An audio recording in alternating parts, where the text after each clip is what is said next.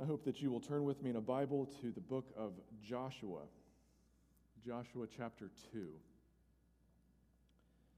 And we will be looking together at verses 1 to 21 today. Joshua 2, verses 1 to 21. In our journey through what we often call the Hall of Faith in Hebrews chapter 11 we have arrived at probably the most surprising name in this entire list of individuals. We expect to see the likes of Abel, Enoch, Noah, Abraham, and Sarah. We expect to see people like Isaac and Jacob. We expect to see Joseph in there. We expect to see Moses, of course. But when we come to verse 31, we read, By faith, the prostitute Rahab, because she welcomed the spies, was not killed with those who were disobedient. Wait, what? Rahab the prostitute. What? What is she doing in there? How does she end up in this hall of faith? Well, because she had faith. And when you learn about Rahab, you may think you have very little in common with her. Maybe you think, I've never lived a life like that. I'm thankful she's in here, but I have very little in common with her. We may think, but we would be wrong to think that. Because what we need to see in Rahab is the choice that confronts every single one of us. It's a choice that is staring us in the face right now. And that choice is this Will we invest our lives in the world that is now? Or will we invest our lives in the world that is to come? The world God has promised. That's the choice. And what we're going to see in Rahab is that when we trust in what God has promised and we, we trust in the world that God has promised to bring about, the more we will be prepared to see what we need to do in the world that is now. And conversely, our failure to see what God has promised to do in the world to come leads us to fail to see what God wants us to do in the world that is right now. That's the choice. How will you choose? Let's read together, beginning at chapter 1 of Joshua 2. Then Joshua, son of Nun, secretly sent two spies from Shittim. Go, look over the land, he said, especially Jericho. So they went and entered the house of a prostitute named Rahab and stayed there. The king of Jericho was told, Look, some of the Israelites have come here tonight to spy out the land. So the king of Jericho sent this message to Rahab Bring out the men who came to you and entered your house, because they have come to spy out the whole land. But the woman had taken the two men and hidden them.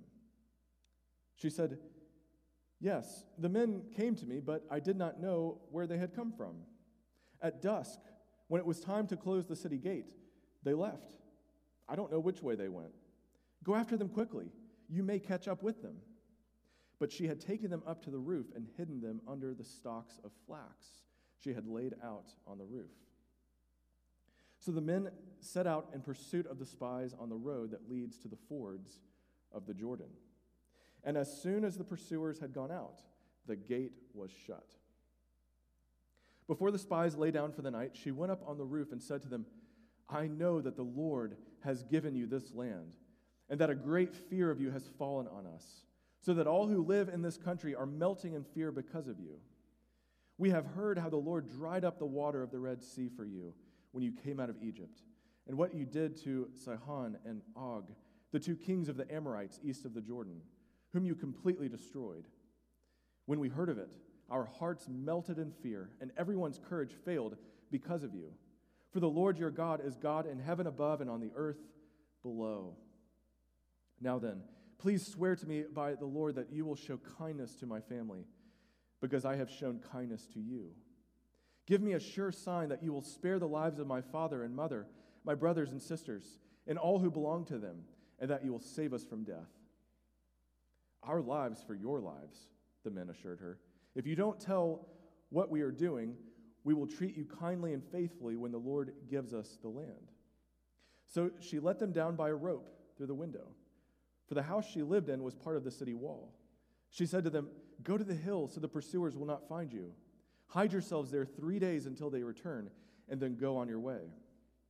Now the men had said to her, This oath you made us swear will not be binding on us unless, when we enter the land, you have tied this scarlet cord in the window through which you let us down, and unless you have brought your father and mother, your brothers, and all your family into your house. If any of them go outside your house into the street, their blood will be on their own heads. We will not be responsible. As for those who are in the house with you, their blood will be on our head if a hand is laid on them. But if you tell what we are doing, we will be released from the oath you made us swear. Agreed, she replied. Let it be as you say. So she sent them away, and they departed. And she tied the scarlet cord in the window. These events are happening around 40 years after what we studied last week in Exodus chapter 14. About 40 years after God brought his people, Israel, out of slavery in Egypt, after he parted the Red Sea, he made a way for them where there appeared to be no way. He led them through the Red Sea, and he provided for them in the wilderness. But that generation was disobedient, along with Moses, their leader, and so that generation was not allowed to enter the promised land, this land presently occupied by people like the Amorites in the city Jericho. So God's people have a new leader, Joshua. Joshua, the great general. And he has taken charge, and he, like any good general, decides to scope out the terrain. He decides to gauge the morale of the enemy. And he does this by sending these spies across the Jordan River into this fortified city of Jericho. And when we're looking at Jericho, we're looking at a city that is armed and ready to defend itself, but we're looking at a type of city state.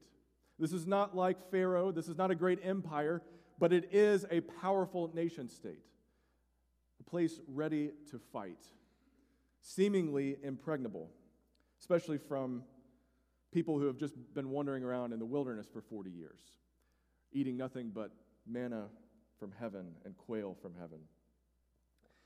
But here they are. God has promised this land to them, and so Joshua sends out these spies, and they find refuge in the house of a prostitute named Rahab. And what I want us to look at in studying Rahab is the danger that we all face in having the present world and, and the affairs of this present world pull on us, tug on us, and endanger us from investing in the world to come, what God has promised to bring about.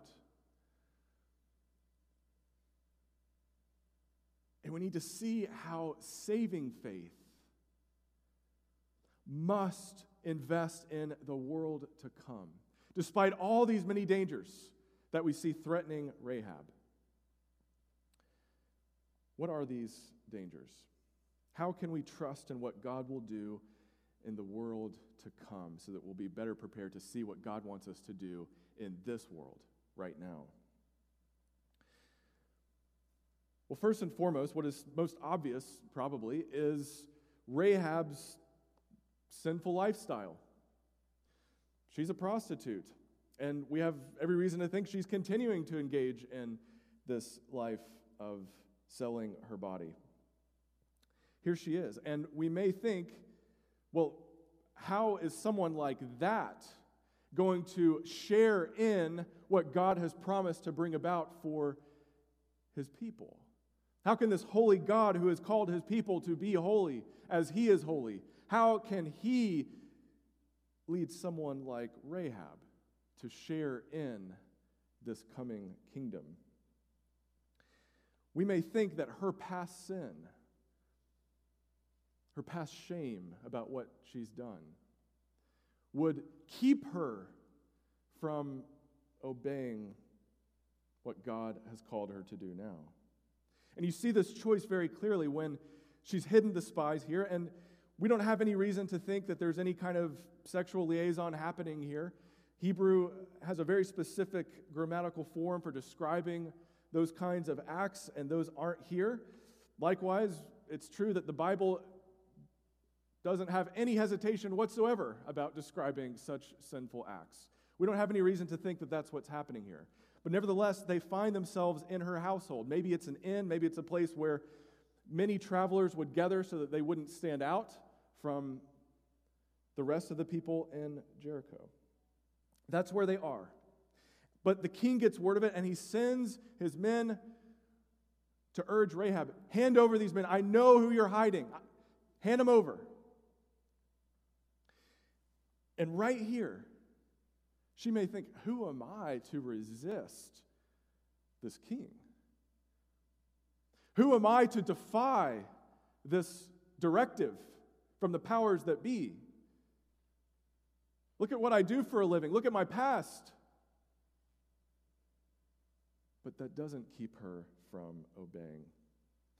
In fact, she lies. She says, I don't know where they came from. Yeah, they were here, but they went out. They're gone. Maybe you can catch them if you leave right now all kinds of, of lies intertwined in what she says. But she chooses, and that's the thing we need to see. She chooses to align her life, despite her past, despite her shame, with God's cause and with God's people. Anybody here have a past? Anybody here have something you're ashamed of? Something you've said, something you've done, something you've thought? We all have a past.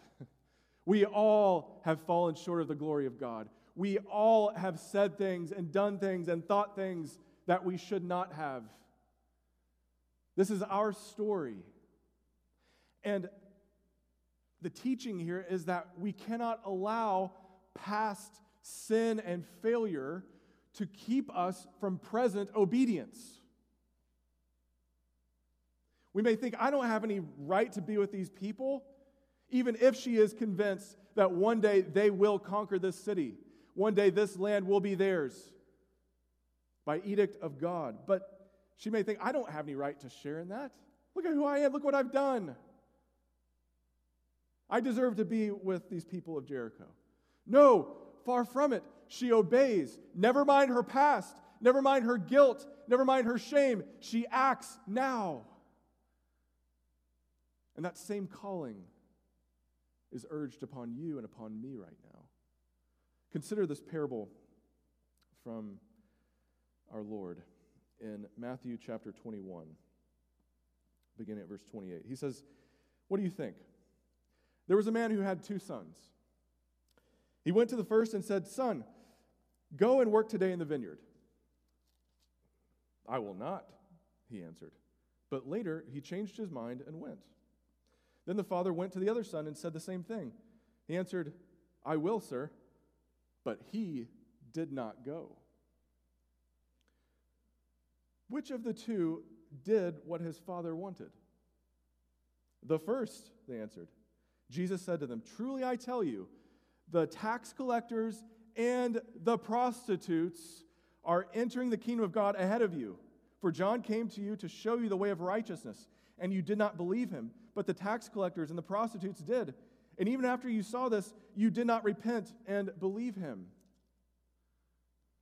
Never, never mind how many times you have said no to God in the past. Never mind how many times you have rebelled against him and defied him and said the things you should not say.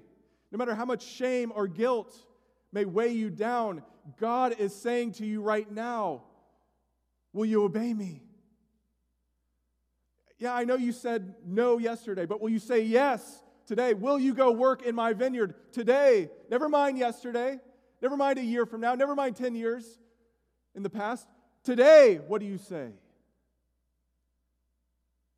It doesn't matter if you're a tax collector or a prostitute. It doesn't matter what you've done. It doesn't matter what you haven't done.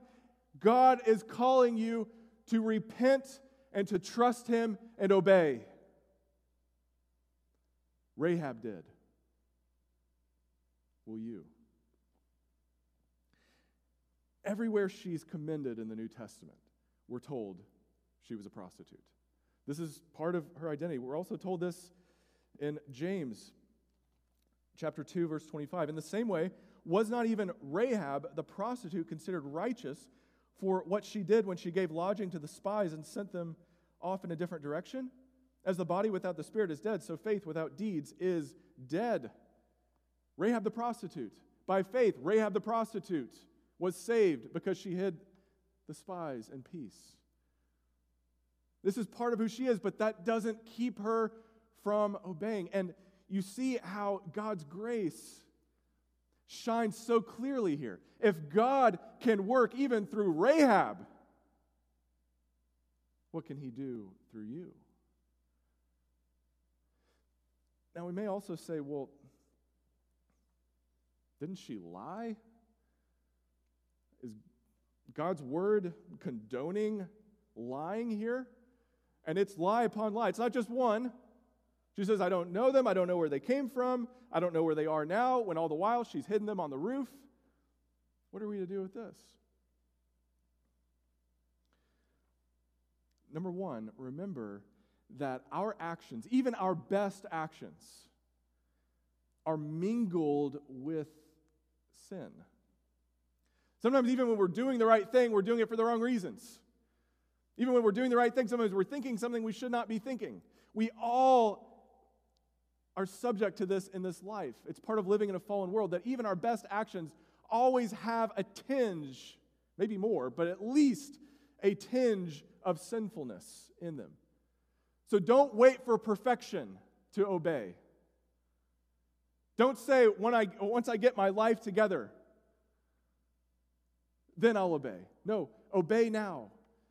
Even our best actions are mingled with sin. And number two, remember this God can use any sin without excusing sin. This is part of God's sovereign governance of our lives and of the world.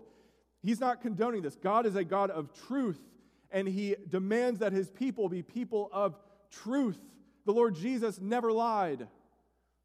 And if we follow the Lord Jesus, we should not lie. So we're not excusing Rahab's lies here and her sinfulness, but we're seeing how God can use even our lies, even our sinfulness, to accomplish his purposes.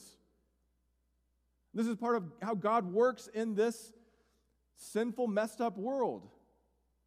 So, do you appreciate how God can use even the worst things in this world the worst, the most heinous, the most horrible things without excusing them or condoning them. That's the kind of God Rahab chooses here. Don't let your past, don't let your lack of perfection now keep you from obeying God's call. Don't let those things keep you from choosing the world to come. Next, we could see how Rahab may see an opportunity here. We see what she does for a living. Think of how she might be rewarded if she were to hand over these spies. Could be a pretty good bounty on their heads, right? And why wouldn't she take it? There's an opportunity for advancement here. And this is the pull that we all feel in our lives. We want to be comfortable in this life. We want to be applauded by people in this life, do we not? We love getting a plaque. We love getting an award. We want people to clap. We want people to think highly of us. And she could see an opportunity here to rescue herself from her reputation. All she has to do is say, Yeah, they're up on the roof. That's all. And just think of the, the power that's bearing down on her. Who is she to defy the king? And yet, she protects these spies. She chooses the world to come. Why? Because Rahab knew what really lasts and what doesn't.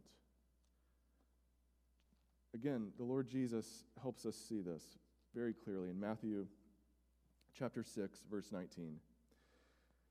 He says, "Do not store up for yourselves treasures on earth where moths and vermin destroy and where thieves break in and steal, but store up for yourselves treasures in heaven where moths and vermin do not destroy and where thieves do not break in and steal."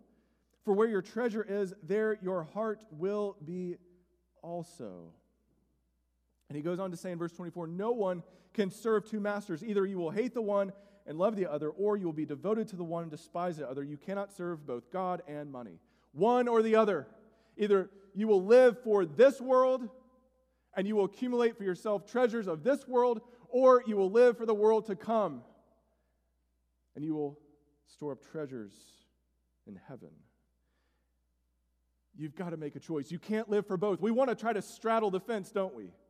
We, we want our comfort in this life. We want our, our degrees and the prestige of life in this world, but we also want heaven too.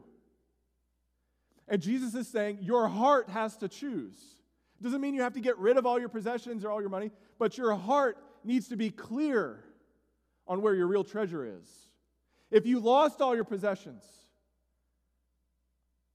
if, if you went bankrupt tomorrow, have you lost it all? Or do you have treasure in heaven? Rahab knew where real wealth was to be found, and it wasn't going to come from the king in Jericho. It wasn't going to come from anything that the people around her could give to her.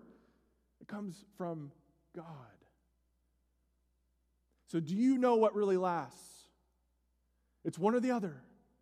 Are you storing up treasure for the world to come? Then look at how she chooses allegiance to God over allegiance to her nation state. She says in verse 9, I know that the Lord has given you this land and that a great fear of you has fallen on us, so that all who live in this country are melting in fear because of you.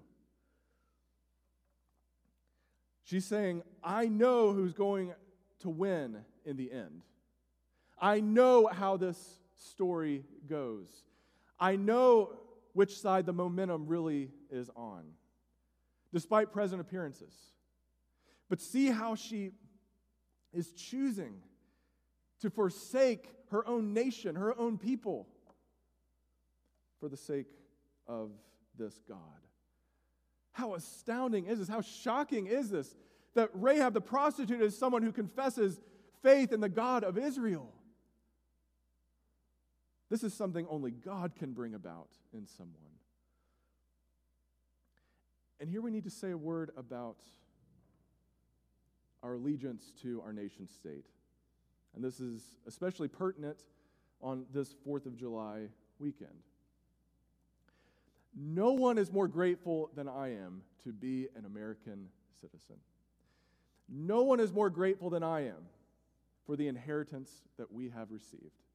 And we should praise God that we live in a country where we don't have to choose allegiance to Christ over allegiance to our country, usually. But be clear about where your heart is.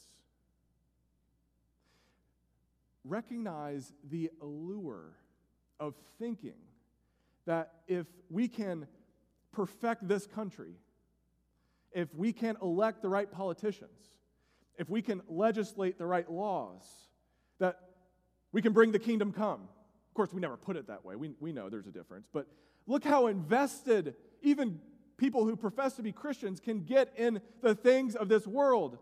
Even when our Lord said, My kingdom is not of this world. So, does that mean we don't get involved in politics or we don't care, we don't vote? No, uh, no, no. But the more you realize that God hasn't promised that the United States is going to last forever, the advance of God's kingdom does not depend upon the United States of America. The more you realize that, and the more you realize that what we're looking forward to is not the perfection of the United States of America, but the perfection of God's kingdom when the Lord Jesus Christ returns, the more you realize that's what we're living for. The more you can engage in what needs to be done now, you can know your duty to your country now without having your heart get too invested in the things of this world where you suffer disappointment when your candidate doesn't get elected or when things don't go the way you want them to go in this country.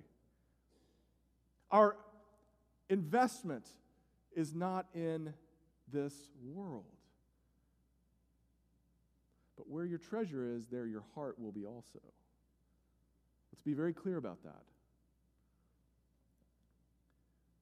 That's the choice that confronted Rahab, and she chose the God of Israel. So we see she did not allow her past or her shame to keep her from obeying. She did not allow the prospect of advancement to keep her from obeying. She did not allow her allegiance to her nation state to keep her from obeying. And she does not allow the present weakness of God's people to keep her from obeying. Look at how unlikely it is that Israel is going to conquer this city state.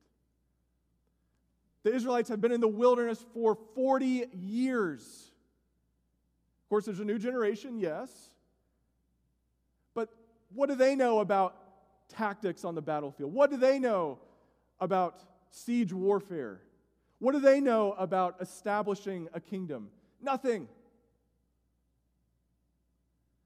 Look at where they are now. They're across the Jordan River. They're not really clear on how they're going to get across yet. This is a well fortified, well armed city. How in the world is it going to be conquered? And yet, what we see in Rahab is an illustration of the truth expressed in Hebrews chapter 11, verse 1. Now, faith is confidence in what we hope for and assurance about what we do not see. This is what the ancients were commended for. Confidence what we hope for and assurance about what we do not see. She doesn't see Israel in power now. She doesn't see exactly how they're going to conquer Jericho, but she has assurance that they will. And that's the nature of saving faith. It's not relying on what things look like now, but trusting in what they will look like one day. Not in what God is allowing now, but in what God has promised to do eventually.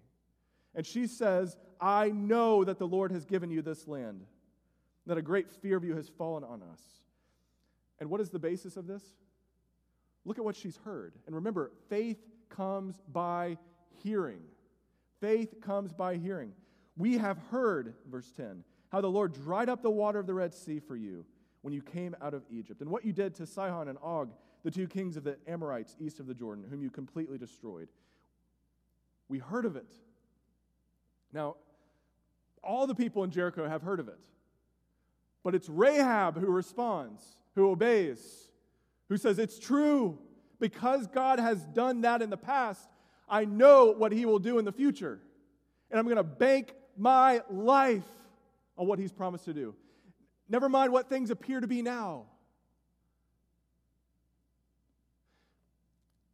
And we need to feel this pull because we're so tempted to base our feelings, to base our actions, to base our expectations on what we can see. Are there a lot of people in worship? Must be going great. Not a lot of people? Oh, what's wrong? Is the church growing? If not, something must be wrong. Is the nation in trouble? Something must be wrong. Oh, we base everything on what we can see, and that's not saving faith. Saving faith is trusting in what God has promised to do. She sees what God is going to do before her eyes can see it. She sees with the eyes of faith.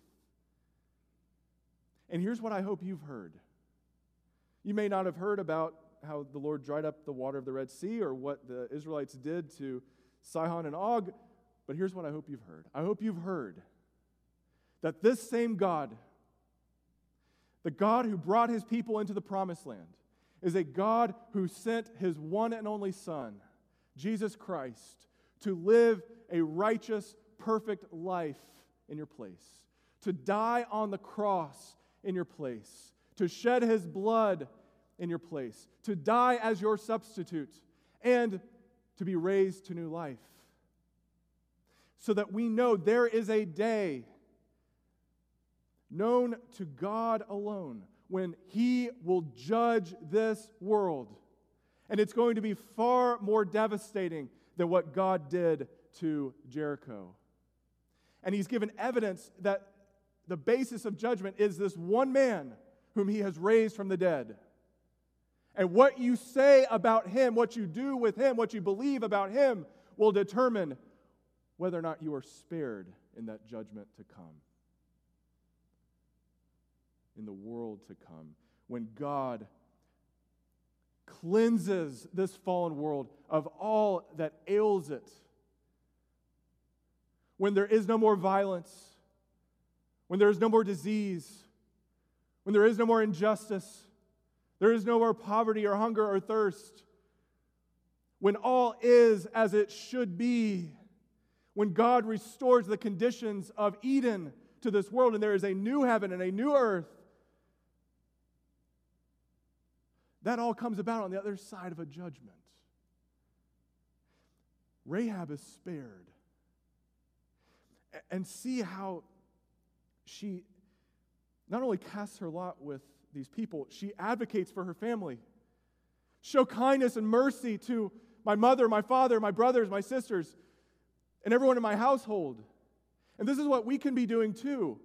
We're not guaranteed that God's going to save any one of them just because He's given us faith, but we can ask, and we should ask Are you praying for the salvation of your loved ones? Are you praying that they will live for the world to come and not be so heavily invested in the world that is now? Father, please save my son, save my daughter, save my family. There's a judgment coming. I want them to flee from the wrath to come. And I praise you, Father, that you've given an escape through your son Jesus. And the sign that she trusts in this means of escape is this scarlet cord. This red emblem that, that is so like what God told his people to do during the Passover. He told them, Smear the blood of lambs on your doorpost, and when the death angel comes, he will pass over your households. Stay inside. Don't go out. There's no safety out there. Stay inside. Gather all your friends and loved ones in the household. Tell them that there's safety under the blood. And so also, Rahab is told that her household will be spared from this coming judgment if they do exactly what they're told. And this points to the sign that we will be spared. Are you trusting in what Jesus has done for you? Are you trusting that when the world to come comes, when it arrives, that your only grounds for being there is the blood of Jesus, made available to you through God's grace.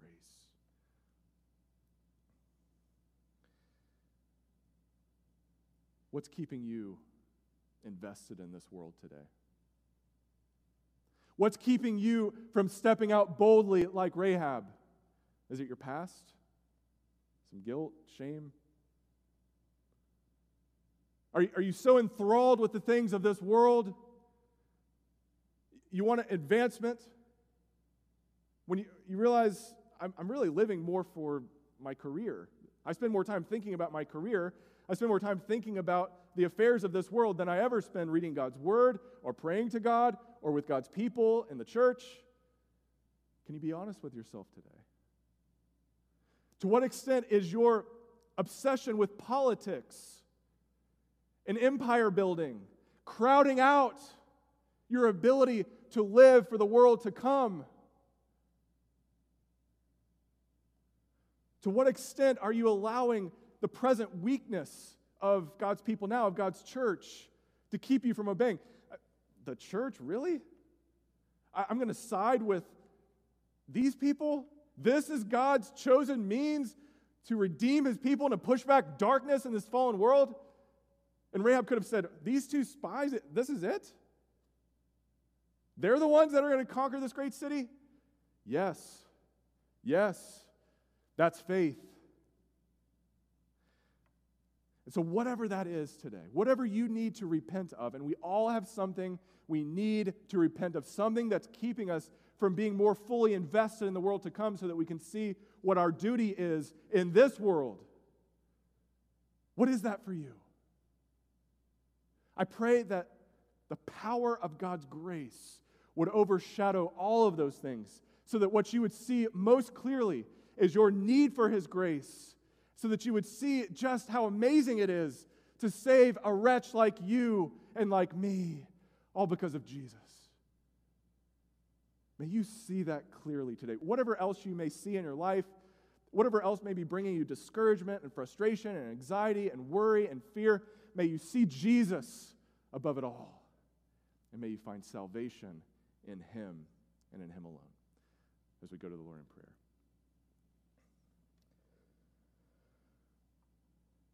Father, you are so gracious to make it so clear to us what we need to do.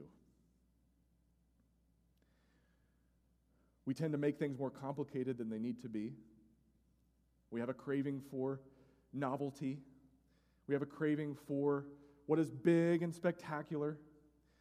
We have a craving to see the fullness of your kingdom come right now. We have a tendency to want what we want when we want it. We have a tendency to fail to wait on you. So, Father, by your Spirit, lead us to repent of those temptations. Lord, we need you. It's not just that you're an option. No, we need you, Lord. And we praise you that you have done everything that is necessary to bring us back to yourself by sending Christ, your Son, our Lord. We thank you, Father, that you've done everything in his death and in his resurrection to justify us in your holy presence. And so, Father, I pray for anyone who has yet to turn to you. I pray that today would be the day of salvation. And for anyone who may be wandering, for anyone who may be tempted to allow the things of this world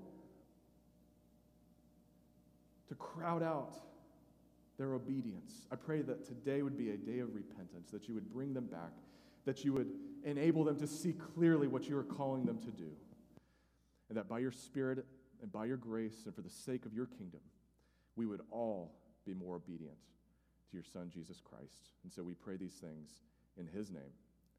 Amen.